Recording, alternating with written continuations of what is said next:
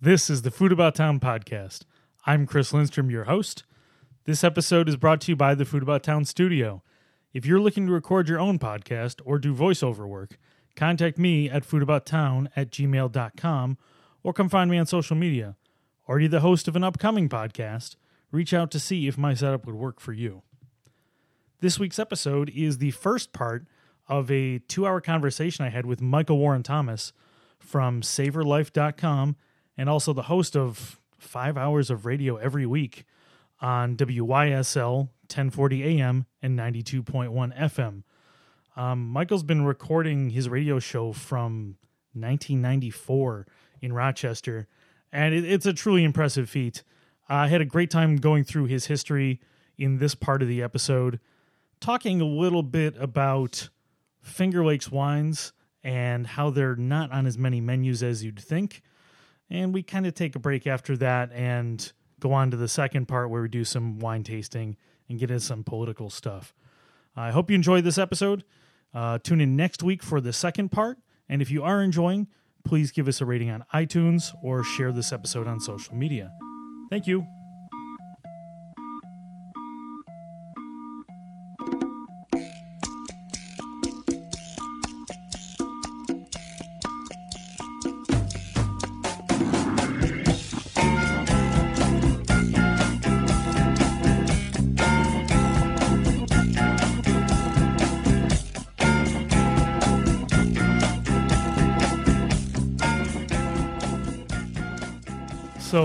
Winter has finally arrived, and we've had two days in the teens. Um, and I am here in the podcast studio with somebody I've been listening to on a podcast, but through the radio for a while. Uh, it's uh, Michael Warren Thomas. I, I don't know how to describe. What do you you say from Savor Life? Is that your main title Yeah, from the radio Life- stuff? Savorlife.com. Yeah, so, and the guy with three first names. Yeah, and it's for me. I think the the most distinctive thing is I can't help but try to sound like you when I say your name because you have one of the most and hopefully you don't take this the wrong way. One of the most distinctive radio talking voices I've ever heard. Awesome. My, father could have done my shows and no one would know the difference. We, we have identical voices. Really? Yeah. Yeah. See, it's I don't know what it is. It's it's really it's really calm. It has almost an NPR vibe to it, but it's distinctly you. That, that's why I'm on in the morning, not in the evening. Because it's it's calm. It's easier to wake up to. Yeah, it's not it's not maybe a nighttime energy show, Right. but that but that's okay. So, um let's let's start off with saying, you know, where can people find you? You're you're on the radio. Yeah, Saturday, Sunday mornings. I broadcast uh, from 9 to noon Saturdays, 9 to 11 Sundays on WYSL 1040 AM and 92.1 FM. The, the AM's easy to remember, especially around April 15th, because it's your, it's your tax form, 1040. Oh god. Right. Negative connotation, but but it's awfully memorable. Oh, absolutely. And then it streams on my website, savorlife.com. And the, the station also streams. Uh, and it's just that it's a very conservative station. And I tend, I think I'm, I'm one of the only liberal voices on the station. So Is it really is it just conservative political talk all day? largely, Largely. and, and a lot of local sports. It is a, it is one of the few locally owned radio stations left. Yeah, there there's really aren't none. many. I mean, I know there's, and I I apologize ahead of time to anybody who's in the radio business. I know there was a I, I met a gentleman at I went to the Rochester Media Dinner last year, and he was um I think he did a, does a jazz station. Yeah, JZR probably. Yeah, he- a really classy guy, really Yeah. great guy I was talking to.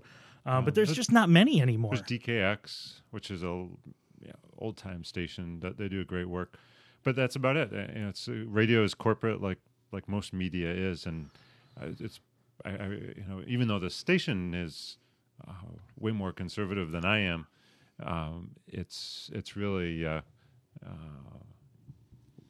you know it, it, it's great to be uh, with an independent local local business. You know, the, the station owner sometimes is there doing the engineering for me. oh, really? Uh, Bob Savage is is the station owner. So I, I really appreciate after I think it was seven years on on uh, corporate radio. I was on WHTK initially. I, I really appreciate having a, a local independent station to be on. Yeah, it kind of opens up what you can do. I'm sure a little bit too. Yeah, they're way more helpful than corporate radio ever was to Yeah. me. Yeah, because I mean, you you're a pretty long form at this point. Yeah, long, well, 22 years in uh, long in that sense. Wow, 22 years. Five hours uh, every weekend. It's five hours every weekend.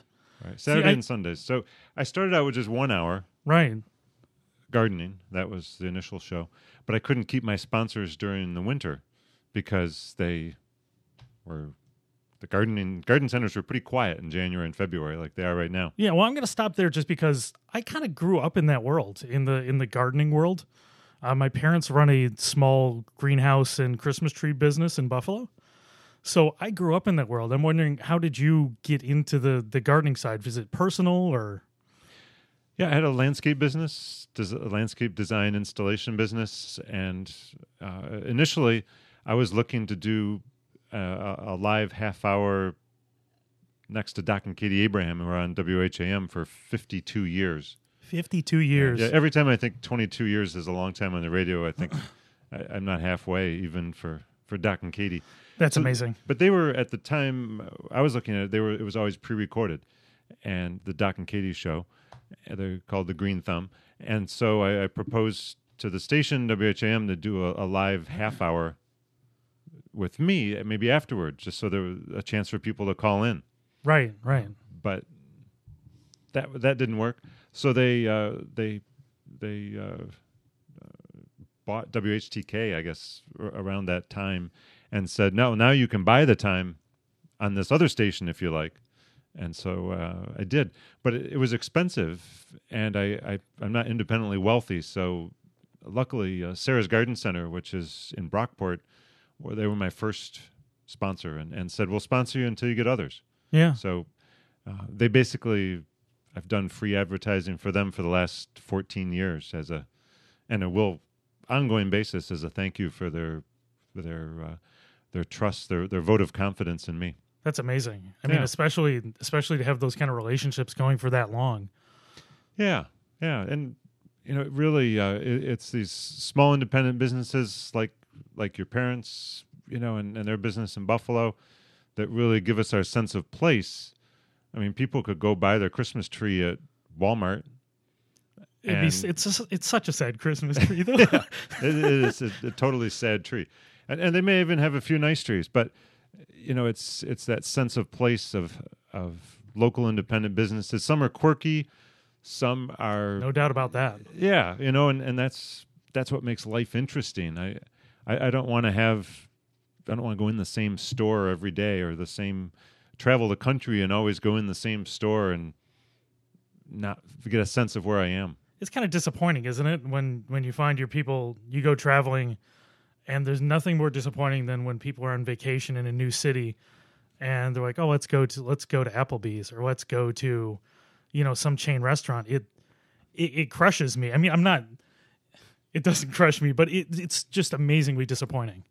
Yeah, it's a lost opportunity. Yeah, Uh, and maybe there's some cases where you have to. You know, someone's dying of starvation, and uh, you know you got to stop and eat there. But these days, with the internet and smartphones, you can you can find cool places relatively easily, yeah. just just on the phone in, in a fairly short time. Absolutely. So, gardening was the first show. Um, and I so what what was the next one that came on after you started the gardening show, and how long after was that about?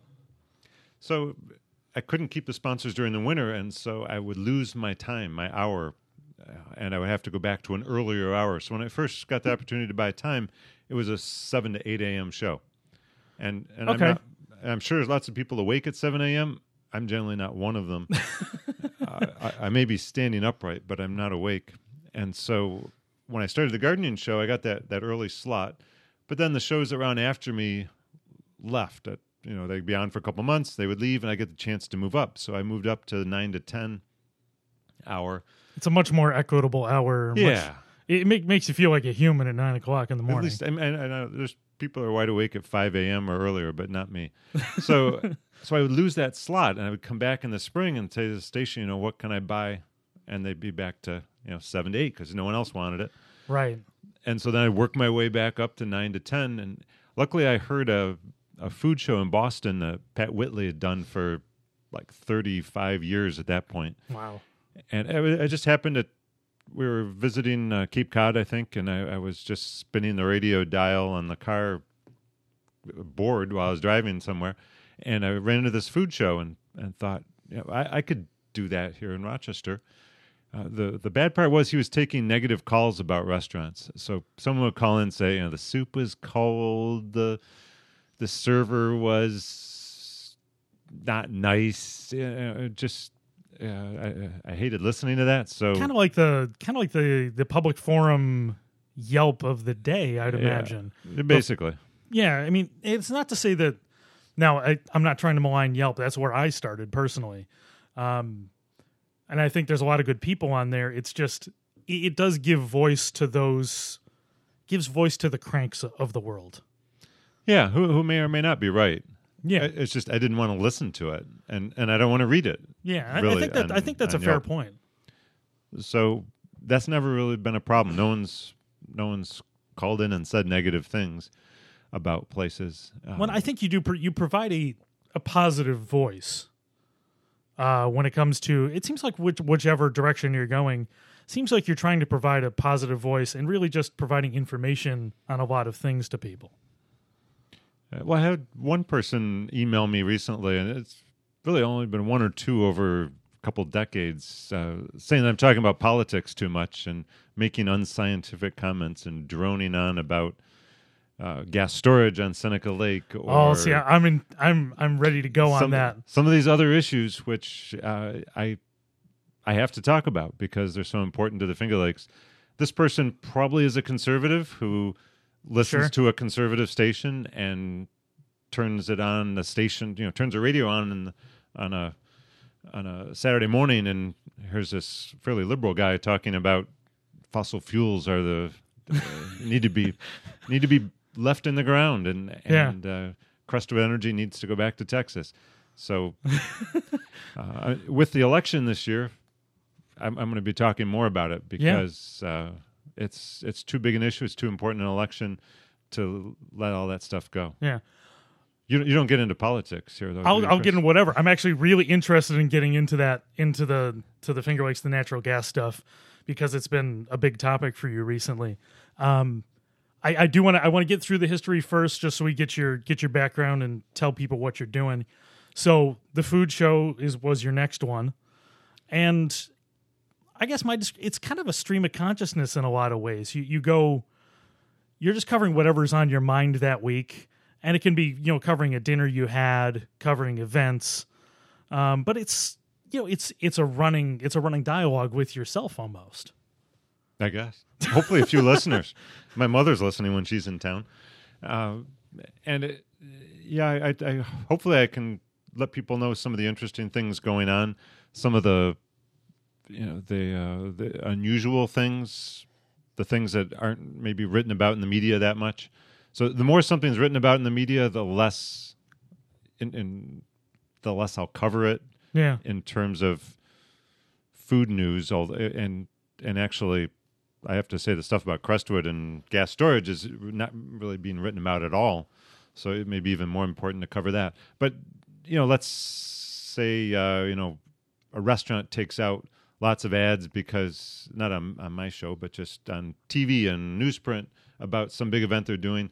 I'm probably not going to cover it very much because Yeah. it's out there. But I'd rather cover the smaller things that um, someone listening might say, "Wow, I got I got to go do that," and I'm only going to hear about it if I listen to Michael's shows. right.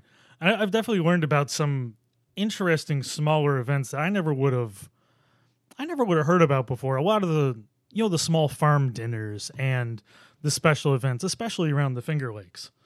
Yeah, so it's like there's one in Ithaca. You know that they're not going to advertise in Rochester paper probably, and um, and and uh, the, you know you- you're not going to hear about it unless you happen to listen to my show or check it out online and and, and you know listen to past shows.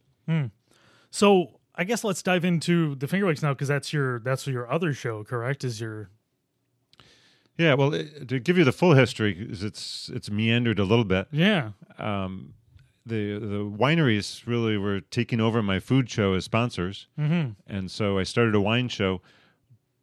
But I didn't want to do a two-hour wine show at that time, and uh, I'd heard Ed Cornwell doing antiques, and I love history, uh, interested in antiques. So I thought maybe wine and antiques would be a cool combination, one hour after the other on Sure. Sundays. And so I did that with him for five to seven years, somewhere in that range. Um, so I so I launched two hours on Sundays at that point. Uh, and then, uh, unfortunately, he had a heart attack, uh, and we, we lost a great resource of knowledge about local history and world history, and uh, really a fascinating person. And I have a, uh, cassette tapes in the old days of, of our shows. So at some point, I'm going to put those online. So it's, it's really timeless information about antiques. Uh, so then, uh, you know, I, I continued it for a few months, but then uh, we st- we launched this fast ferry to Toronto, and so uh, I'd already been covering the Niagara wine industry quite a bit on my wine show. Uh, they, they were they're doing some amazing things in in Canada, uh, and so I, I launched a Toronto show uh, with my wine show. So it was wine, uh, and then an hour on Toronto. Interesting. Toronto and Niagara, and uh, with the fast ferry, there's a cool cool connection. And uh, Toronto is an amazing city, most culturally diverse city in the world, and It's it's, so so dynamic. a couple hours.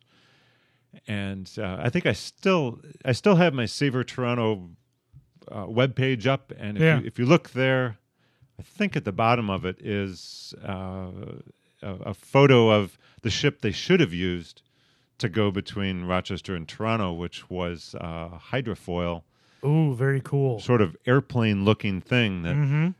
uh, was I don't, I don't think it actually takes any cars, but it would it would get to Toronto in like fifty minutes, sixty minutes. That would have been amazing. Now, now that's a fast ferry. Absolutely. Two and a half hours, you can drive it in almost that. It's it And may do be a faster ferry than the slow ones on Cape Cod, but yeah, that was a that was a lemon of a ship. It was horrible timing because of SARS in Toronto and oh yeah. and then 9/11, which just hammered the trucking traffic. They were depending on trucking really.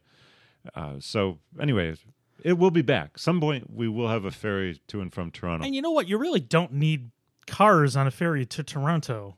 no, Like what? What do you? If you're well, going, coming this way, coming this way, you you You you, do. Except, you know, with with uh, car rental, Uber and Lyft now, you know, As soon they, as they they can get a up. car at the at the beach and then drive. They, absolutely. they don't need to have their own car necessarily. Yeah, you get some zip cars, you get Uber and Yeah. Lyft. I mean, who you don't need a car. And Yeah. if you're going to Toronto, which I mean, let's face it, it's going to be most of the traffic is coming from Rochester to Toronto. You you really don't want a car in Toronto. It's it's hard to park there. But you know, I think a surprising number of people would come across this way for the golf courses. We have like a hundred golf courses in the Rochester area, and they are, from what I under, I'm not a golfer. I'm I'm terrible. I, I'm banned from courses because I, can- I can hit it really far and not any direction that I can control. But you know, we also have uh, Bristol Mountain is, is actually a, a really big hill for people in Toronto. It's true. So there are some there are some more draws than people realize. The wine industry, you know, I, I think some would come for that. They have tremendous wineries, but it's something new and you know a different region. We have these be- beautiful lakes. We have all these natural wonders in the Finger Lakes, Yeah. the the gorges, the hiking. So, um, you know, I th- I, I, I'm betting there will be a ship at some point, but uh, I'm not taking bets on when. You know, I absolutely hope Fi- so. five years, I'll throw that out there. because I, I love going to Toronto. I mean, I go up for curling uh, a couple times a year, two, three times a year, and I love going up there. It's the fact that I have to leave Rochester at, you know, six o'clock in the morning to be up there by nine thirty. You know, and it's again not not a terrible thing, but I have to leave my house at six thirty, you know, six six thirty to be up there early enough. And you'll spend 40 bucks parking your car if Yeah. you're staying downtown. Absolutely. So it's, I mean, it would be amazing. I would really love to do that. One of the Sibley family was thinking about it at some point a year or two ago. And you know, at some point, it will make sense. I think it makes Rochester a better place to live to be close to Toronto Absolutely. and, and Well, to be an hour away by yeah. boat. And and now that development going up in the Charlotte area, Yeah. I mean, you give me more people that want stuff to do there. And I mean, for better or worse, obviously, there's a lot of you know people have positive and negative opinions about that whole development there, but you know the fact that it is there, I think, will bring more. It'll just bring more to the area, regardless if people think it's good or bad. Yeah, yeah. So anyway, I, I, I did the Toronto show for a number of years, and there's really nothing like what I did in going on in Toronto. I was amazed at these chefs who are, you know, the equivalent of New York City's best chefs. They're, hmm. they're amazing chefs in Toronto. You know, didn't mind spending an hour or two with me doing an interview. Uh, you know, who, who am I? This guy from Rochester that you know Right. is interested in food, but no one had ever interviewed him doing long format interviews. So Right. And when all you sometimes have to do is ask. Yeah, yeah, but no one was. I mean, they, you know, lots of little short interviews and things, but nothing, uh, you know, in depth like you do, Yeah. uh, which you know has its place, and and uh, they have some cool stories uh, behind those chefs. So at some point, I may do, I do may do more on Toronto again. It's it's kind of irresistible. It really is. I mean, and you're right. I mean, for those who haven't, you know, if you're in Rochester and you haven't made the drive to Toronto, I mean, it's really silly. It's like not having driven to the Adirondacks from Rochester. I mean, we've got we've got an amazing city, half the distance, less than half the distance to New York City, and it's and it's so easy to navigate, and there's so much good stuff there. Yeah. And by the way, you probably maybe you did some outdoor skating. They have two cool outdoor skating rinks in Toronto. Oh, one really? One at the harbor and one uh, by the city hall. Oh, are- very cool. if if the weather stays frozen, actually might be able to do some skating on. Yeah, we'll see. So it was Toronto, and then transition to Yeah, and then I, I, you know, the Finger Lakes wine industry was becoming too interesting, and uh, there's 130 wineries now. Uh, two hours suddenly made a lot of sense to- right. to, cover it, and uh, uh, so I, I may do Toronto and Niagara online, uh, and and not on the radio. So that that's another another option. I mean, it's it's such an easy thing to do nowadays. I mean, Yeah. we're we're sitting in my side room off my living room, and I've got a studio here, which is it's it's surprisingly easy to do nowadays. Not to say it's necessarily cheap, but if you have a little bit of willpower, you can make it work. Yeah, yeah. It's uh, and, and uh, frankly, you can you can just use your your smartphone and record halfway decent interviews. I ran into someone who was doing that, just you know, passing the smartphone back and forth between them, recording interviews that that sounded halfway decent and you Yeah. know, were worth listening to. Uh, and it, I don't know if if you want to go with video at some point or you know offer that, but uh, I, I really I like the fact that audio can play in the background, Yeah. so people can listen to us and and they can search my site and find that sh- that ship I was talking about that goes so fast, and uh, they can search the you know Toronto Curling Club and Oh, of course, while they're one of many Toronto curling clubs. while they're just you know listening to uh, you know something like this. So Yeah. I, I have no interest in adding video. It would it would mean I have to shave and, and do stuff like that. And, uh, so yeah, my my home studio is up in my attic, which is uh, you know, three third story, looking out on the city of Rochester. It's it's a, a pretty place to do it. I'm seldom in the studio. Yeah, Uh, sometimes uh, sometimes at home, often at, at other places broadcasting on, on the weekends. Right. So yeah, I know you do a lot of remote work because I know you've. Um, when I I actually went on your show, what was it? I think it was last year, or the year you know in the summer sometime. Uh, we were at the public market, and you recorded it above the public market office. Yeah, they, they actually used to do radio up there in the 1930s, I think. They broadcasted commodity prices from the public Really? market. That's you know, fascinating. hogbacks are you know, five cents and uh, whatever. Yeah, So, yeah, sort of like bringing radio back to the public market to be up there. and it's really cool. It's it's quite the energy when you're at the public market in the summertime. Yeah, there's 50,000 people there. Yeah. That's why all the politicians show up. 'cause Oh, you, it's, where else are you going to find that many people? and everybody, everybody's there. Yeah. you get all demographics um, because you can get you know the most local organic you know ethically farmed things and you can get you know almost a bushel of peppers for three bucks, depending on the day and time. You know, you can get anything and everything. I don't know if you've ever done this. I only did this because I was there hoping to set up for the Festival of Food quite a few years ago. But uh, I was basically there all night to to set up, and so it's uh, everyone should try to get to the public market at like four in the morning sometime, maybe even three thirty in the morning. Yeah. And and given what I said about not being a morning person, I was only there because I was still up from the night before. but you should get there and just and, and maybe you or someone else can do a time lapse photo uh, series so that people don't actually have to do this. Yeah. But just to watch the energy of the market change as you know the first vendors start to trickle in around like 4 a.m., uh, maybe even 3:30, and you know start to set up, and uh, a few shoppers show up, and some more vendors, and and it starts to get light, and it really, uh, you know, just hang out and enjoy coffee and and uh, you know a variety of pastries for six hours and watch watch this this thing go from pure bare concrete nothing Right. uh, and and then fifty thousand people. It's fun. It, it is one of the yeah. It's it's hard to beat that energy on a Saturday morning. Yeah, Yeah, and it's and it's re- it's coming along too as a as a destination not only for the vendors but for uh, you know the food destinations are getting greater and greater there. And yeah. I think I, I'm again. It, it hasn't happened as fast as I thought it would, Hmm. but you know, with Cure there, uh, it's what's a restaurant's biggest problem usually is parking.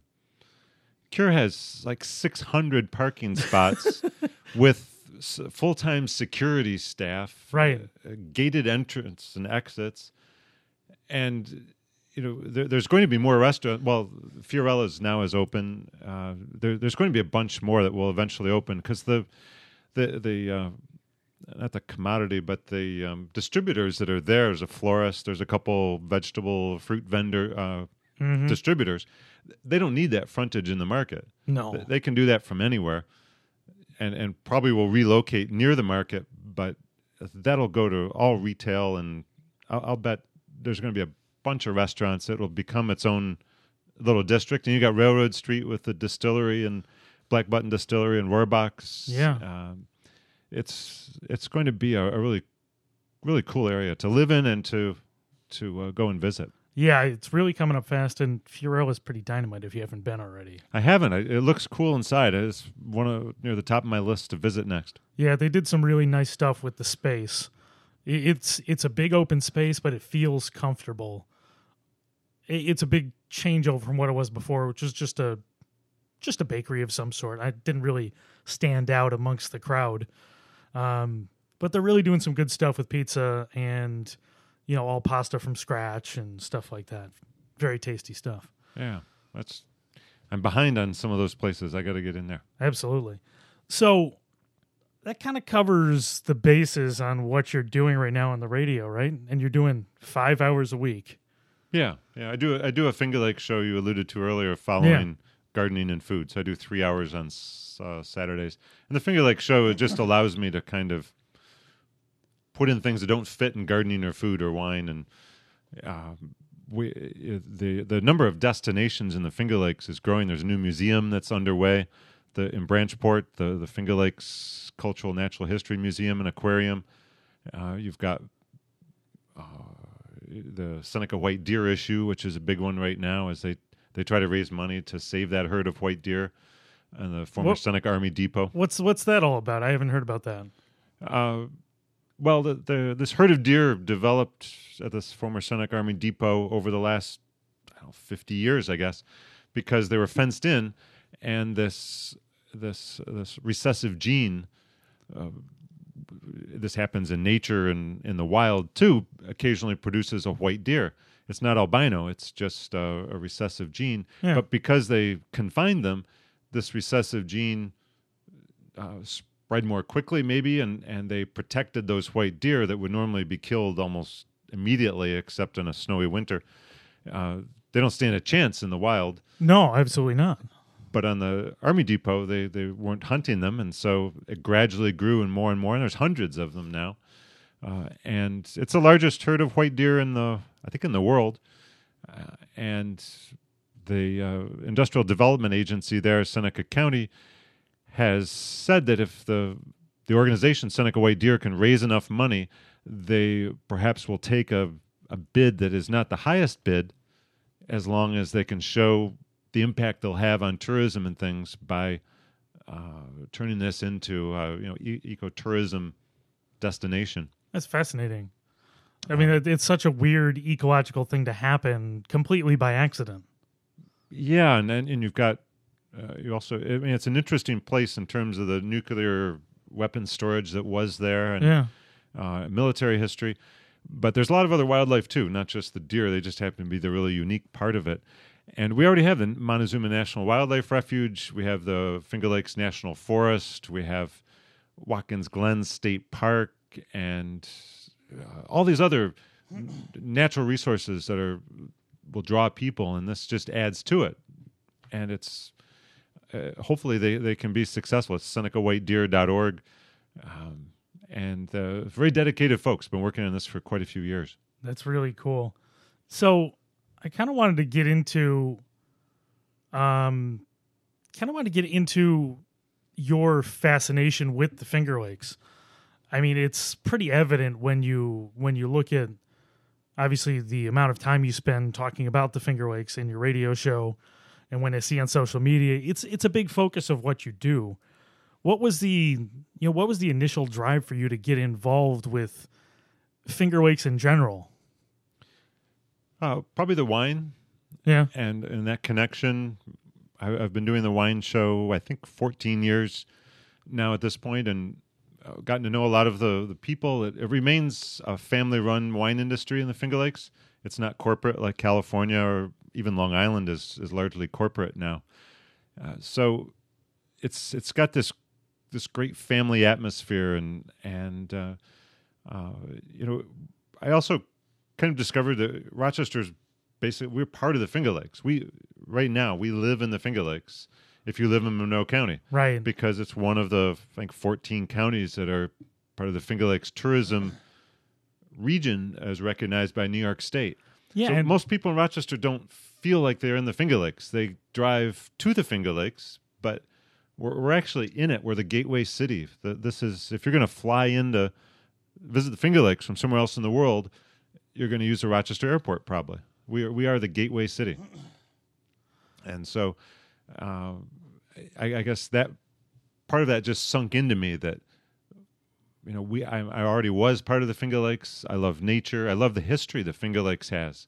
Uh, incredible history, both in wine and in, in cultural history with uh, the um, you know, Women's Rights National Park and uh, Mhm. you know, all of the Erie Canal, and uh, we really we have this this truly fascinating region, which is is beautiful and uh, and, and I think I've become more possessive of it, I guess, in a sense, as these other threats have have shown up and and uh, uh, you, you start to realize how important and and how rare it is to have a region like this uh, that we we have to you know have to stand up and and and protect it. Yeah, and I, I think I, I think when I see the passion that you have for it, it really does make me want to explore more about it. And I think I'm kind of like the way you were at some point is you you don't realize it until you spend more time there. And I'm starting to go out a little bit more and spend a little more time. It, it- I'm starting to come around a little bit because it's it's it, you're right. It's hard to remember that you're part of the region because you I mean you you spend your time in the city, you work in the city, you you live right near the city and you kind of you get separated from from the country. You get separated from what is essentially upstate New York. What is New York State is you know, the Finger Lakes is the the backcountry is most of New York State. So all you have to do is go down the road to Casa Larga and hike out into their back vineyards, and you know you'll have that sense of that you really are in the Finger Lakes. Yeah. Um, but you know, funny, it, it, there were vineyards all around New York State, and even up, uh, you know, in uh, Irondequoit Bay had vineyards Did it really? pre pre prohibition. Uh, there were vineyards throughout the state, uh, so that and, and that's growing as well now. Again, all over all over New York State. So um, the Finger Lakes is really the driver for that, though. You know, New York New York State was recognized as the wine region of the year by Wine Enthusiast magazine a year ago, 2014 Yeah. a little over a year ago, and uh, that wasn't because of Hudson Valley or Long Island or you know the six wineries in the Adirondacks uh, or Welch's grape juice in in Western New York, and and now some really good wineries in Western New York. That's the Finger Lakes. Half the wineries in New York State.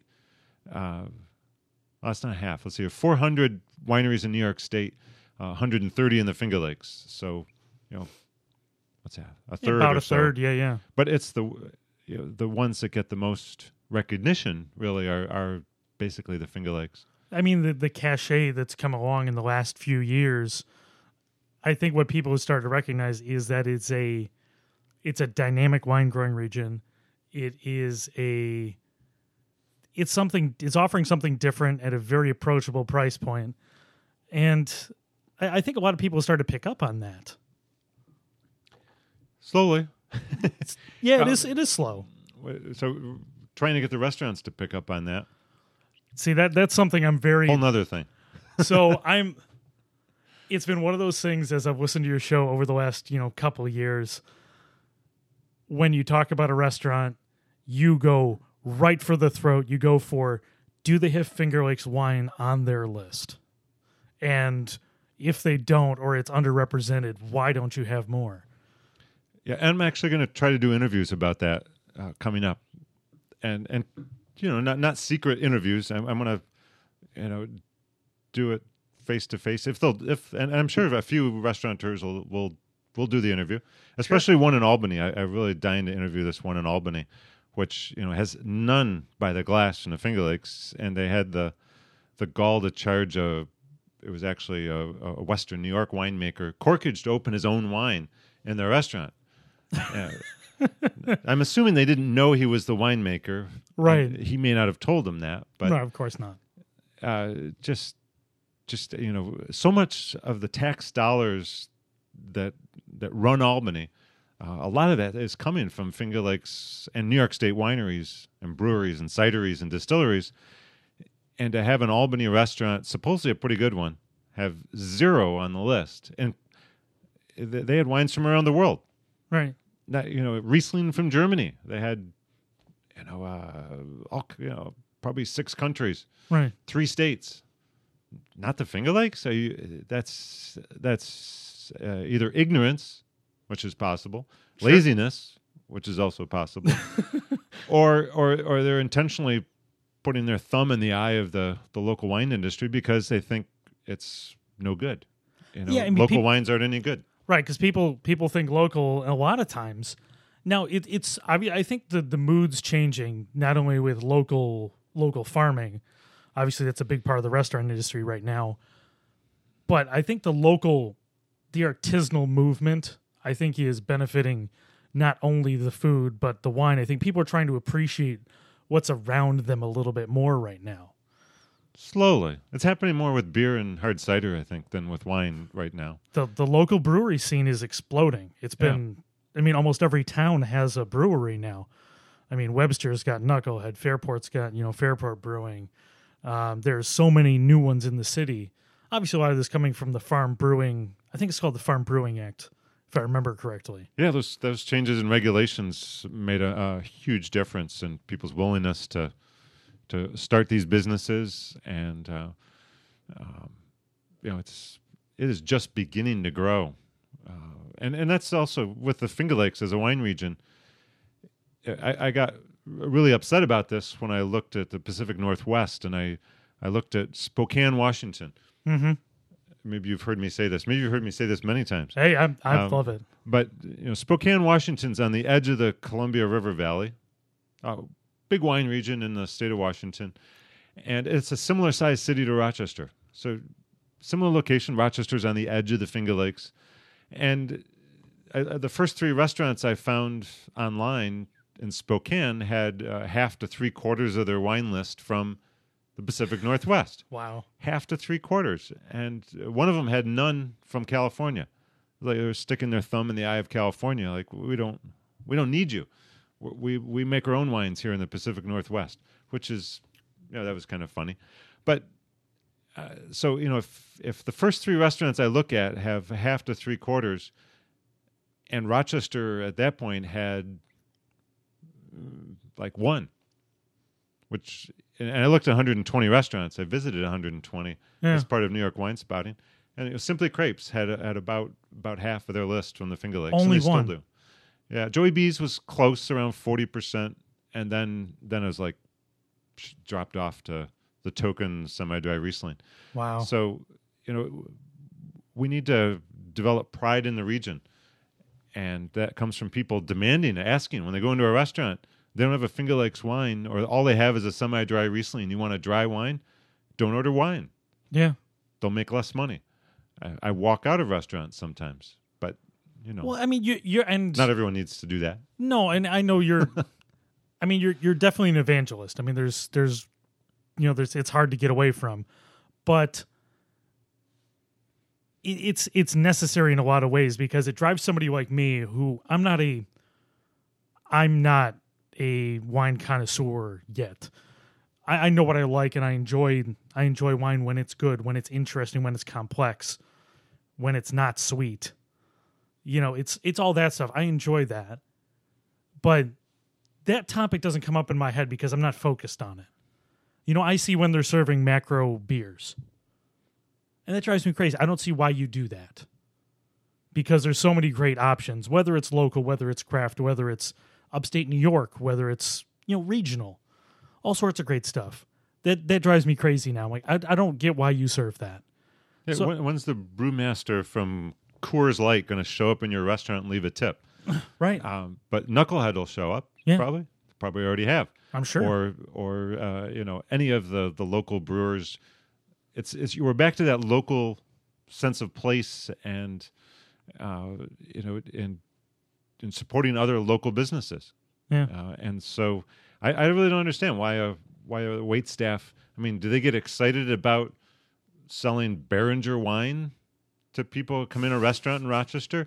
I mean, what's exciting about Beringer? They they make really good wine, some of it, some of it not so you know sort of mass produced, but you know, uh, is there is there a winemaker going to come in and leave a tip? right. No, it's uh, it, it makes no sense. I, I don't I don't mind if they're on the list. I mean, I'm actually not a fan of 100% Finger Lakes wine lists because I think we can compete with the world and put a few Australian, put a few French, a few German, uh, a couple of California on there, and then have half your list from the Finger Lakes or Yeah. other parts of New York State. Right. You you've got Niagara, which is coming up quick. Yeah, I mean, New York, Niagara. But I mean, I think obviously you know the perception of, you know, Niagara and Finger Lakes wine, the old perception of a lot of sweetness, a lot of, you know, old school, you know, I don't know what you'd call it, you know, these the sweet table wine thing. And obviously that's the that's the impression a lot of people have to get over. Because there's although there are lots of wineries still doing that, yeah. because it's very popular amongst you know amongst a certain sect of the population And younger people often start with a sweeter wine, and you know that's that's fine. It's it's paying the bills for a lot of wineries that they're selling a lot of the sweeter wine. But uh, I, I think for restaurants, a lot of the owners and maybe even the wait staff don't get to visit the wineries much. They're too busy, yeah and so they, they don't realize how things are changing. But one of the things that mystifies me is that you know restaurants generally are looking for new customers, and you've got these wineries like Casa Larga or Fox Run that get fifty to eighty thousand visitors a year. wow Now, what percentage of those visitors do you need as a restaurant to improve your bottom line? Yeah. The the restaurants need to adopt a few of these wineries and, and establish a relationship and get to know the winery and get their wait staff down to visit the winery. Uh, I'm going to be working on this in, here in the new year, and you just you need to take advantage uh, as a restaurant of these visitors to the wineries. There's a I mean, fifty to eighty thousand is it's just uh, amazing. I don't think restaurants realize what's happening at the wineries. Yeah, it's. I think we, like I was mentioning before, we kind of forget what a tourist destination the Finger Lakes is, is and has grown into over the last few years. I mean, you get a dress, you get a lot of people from around the state, around the world, coming just to see the Finger Lakes now. Um, I mean, just the tourism from you know the you know the New York City area is massive. There's actually sixty or sixty-five million people within a day's drive of the Finger Lakes. Wow. and Wow. and it's if you're uh, down in Watkins Glen, you're only I think four and a half hours out of New York. Yeah, New York City.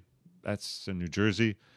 Um, so we we were we were poised for some some pretty amazing growth yeah, uh, in the region.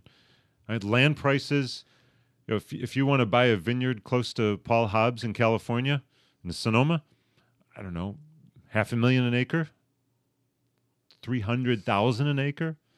I mean, if you want to build a, a winery in Washington, state of Washington, 100, 200,000, 150,000 an acre maybe. yeah. Uh, Finger Lakes, 6,000 Wow. exponentially less. And and you can be within a couple miles of Paul Hobbs' new vineyard down by Watkins Glen. That's yeah. That that was a big deal, right? Yeah, I, I think it is. Uh, unfortunately, it's it's rather unusual. It seems that when the best in an industry come to your state, Yeah, you know, let's say, and, and I think it'd be kind of cool actually if if Apple, uh, the company, came and and set up an East Coast operation in Williamson, New York.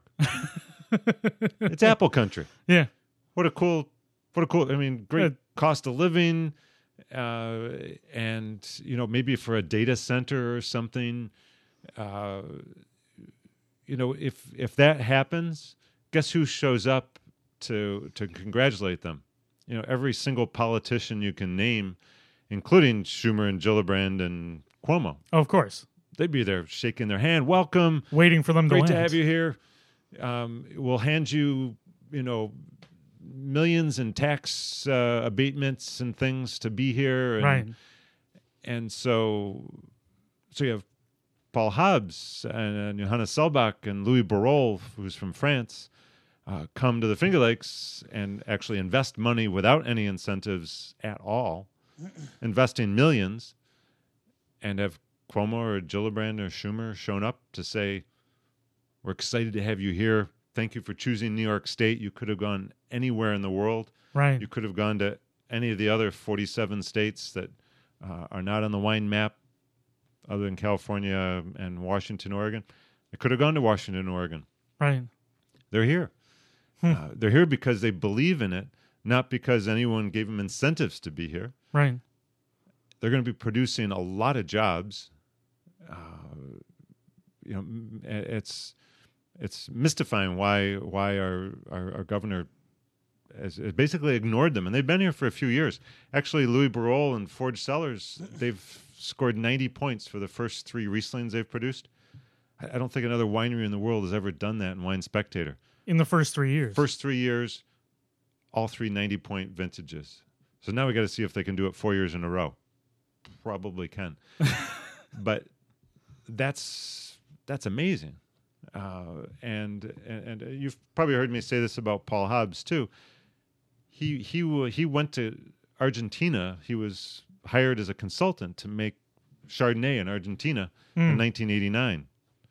Uh, and 25 years later, a year ago, he scored 90 points for his his Malbec from his own winery in Argentina. So, 25 years ago, they were actually ripping out Malbec in Argentina. They'd given up on the vine on the grape. Wow. They said it's useless. We're going to plant Merlot and Cab Sauvignon and Chardonnay. You know the popular stuff. What everybody's no more Malbec. I mean, just literally ripping entire vineyards out. And Paul went there and uh, you know, he asked the winery that hired him to make Chardonnay, "Can I make some Malbec?" And they said, "No, you can't." and but he made some anyway.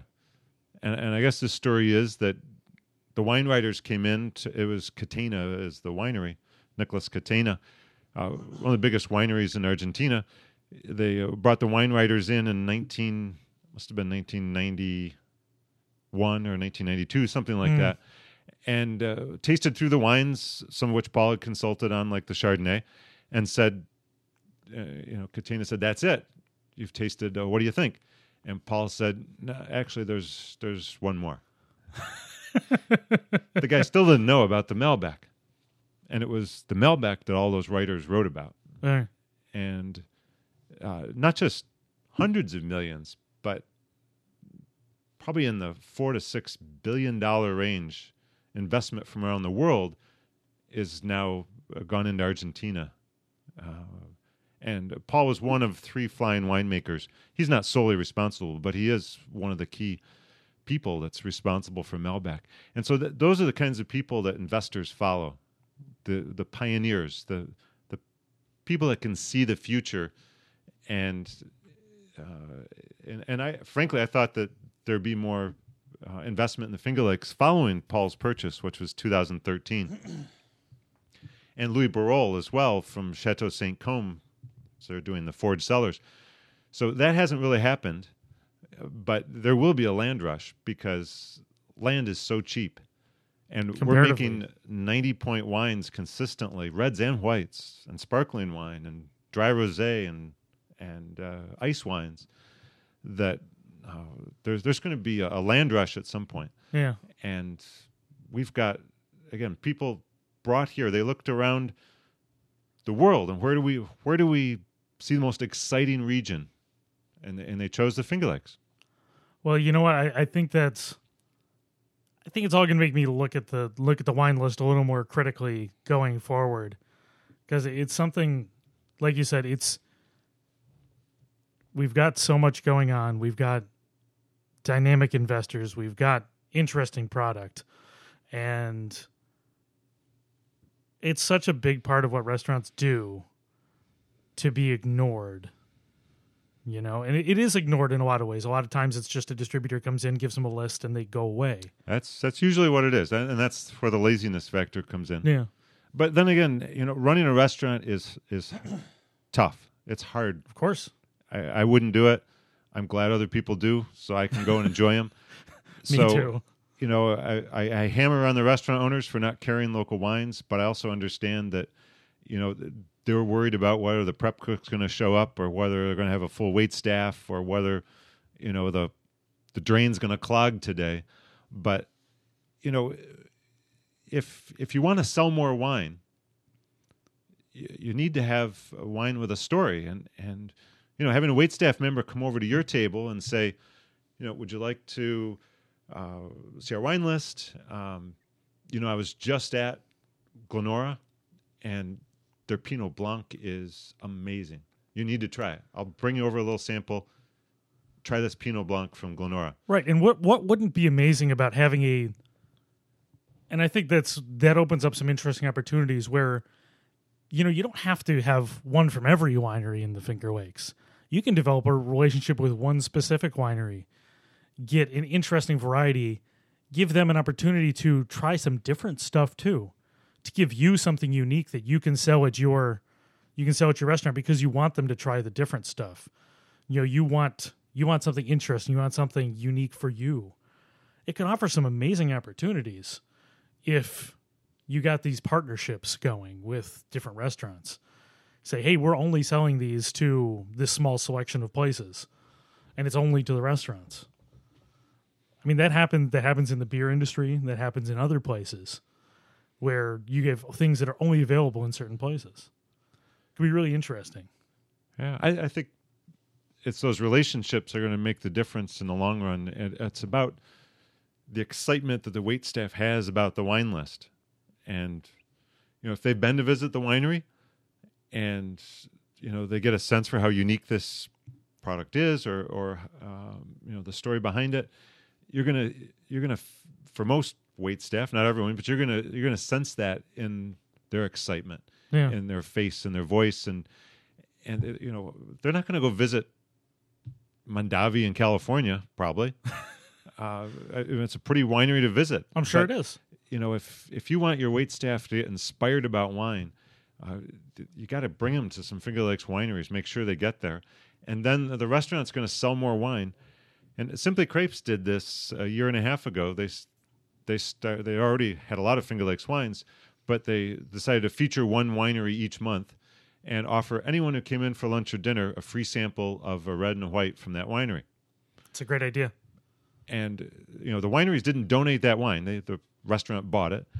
And they followed the results carefully. They pierre's an accountant. I think the owner he's that's his background and pierre Haru, and uh, so they they carefully followed this. Their check totals are up their tip totals are up their wine sales are up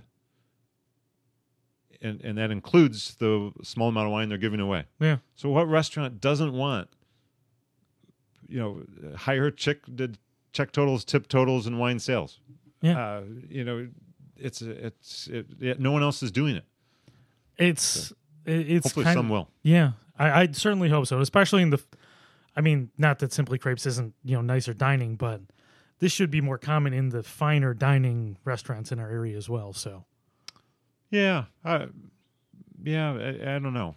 Um, especially those that focus on local. I mean, when they're when they're pushing a local sourced menu, when they're Right. pushing the other stuff. that that often d- doesn't follow. Uh, Lento has a, a tremendous Finger Lakes wine list by the bottle. Mm, They really, I know it's like thirty or forty or fifty bottles, different ones. that's great. um, including some really unknown ones like Leon Millot, which you know virtually no one's ever heard of that variety, and Mm, uh, that's that example that you're talking about of something unique that people won't recognize, but a, a wait staff member could intrigue someone. you Right. know, and this is this, you know, you, you need to try this. This is uh, there's only one winery making it in the Finger Lakes. It's Keuka Lake Vineyards, and they're actually selling this French American hybrid for more than Cabernet, awesome. Which generally French American hybrids don't get a lot of respect Huh. uh, price wise. It's it's all, it's all about Vinifera Cab and Merlot and and uh, Chardonnay and Riesling, but this one is, and so uh, you know it, it- somehow this year I, I, I am predicting this year will be the year that that things change. I think it'll change pretty quickly as as restaurants try to follow each other uh, and are, don't want to be left behind. But we, we can't remain the only wine region in the world that doesn't highlight its own wines. No, that's that's kind of criminal. Uh-huh. So yeah, it's. I'm definitely starting to feel more passionate about the subject, so that's that's a great thing.